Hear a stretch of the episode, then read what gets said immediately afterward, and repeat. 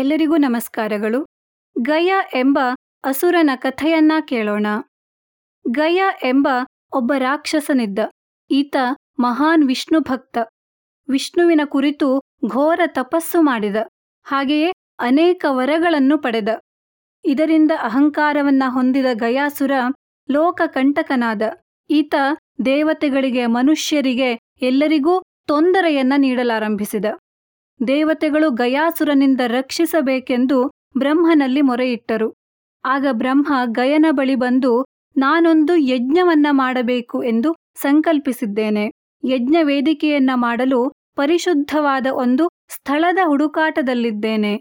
ನಿನ್ನ ದೇಹಕ್ಕಿಂತ ಪರಿಶುದ್ಧವಾದ ಸ್ಥಳ ಮತ್ತೊಂದಿಲ್ಲ. ಆದ್ದರಿಂದ ನಿನ್ನ ದೇಹದ ಮೇಲೆ ಯಜ್ಞ ವೇದಿಕೆಯನ್ನ ನಿರ್ಮಿಸುತ್ತೇನೆ ಎಂದು ಗಯನನ್ನು ಹೊಗಳಿದ.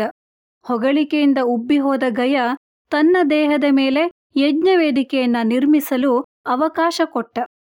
ಬ್ರಹ್ಮ ಗಯನ ಎದೆಯ ಮೇಲೆ ವಿಶಾಲವಾದ ಕಲ್ಲನ್ನಿಟ್ಟು ಯಜ್ಞವೇದಿಕೆಯನ್ನ ನಿರ್ಮಿಸಿದ. ಗಯನು ಅಲುಗಾಡಿದಾಗ ಯಜ್ಞವೇದಿಕೆಯೂ ಅಲುಗಾಡತೊಡಗಿತು ಆಗ ವಿಷ್ಣು ಗಯ ಕದಲದಂತೆ ಆತನ ಮೇಲೆ ನಿಂತ. ತನ್ನ ಅಂತ್ಯ ಸನ್ನಿಹಿತವಾದದ್ದನ್ನ ತಿಳಿದ ಗಯ, ವಿಷ್ಣುವನ್ನೇ ಪ್ರಾರ್ಥಿಸಿ ನಾನು ಮರಣ ಹೊಂದಿದ ಬಳಿಕ ಈ ಪ್ರದೇಶ ಪುಣ್ಯಕ್ಷೇತ್ರವಾಗುವ ಹಾಗೆ ವರವನ್ನ ಬೇಡಿದ. ಅಂತೆಯೇ ವಿಷ್ಣು ಗಯನಿಗೆ ಸದ್ಗತಿಯನ್ನು ನೀಡಿದ. ಆ ಕ್ಷೇತ್ರವೇ ಗಯಾ ಎಂಬ ಪವಿತ್ರ ಕ್ಷೇತ್ರವಾಗಿದೆ. ಧನ್ಯವಾದಗಳು.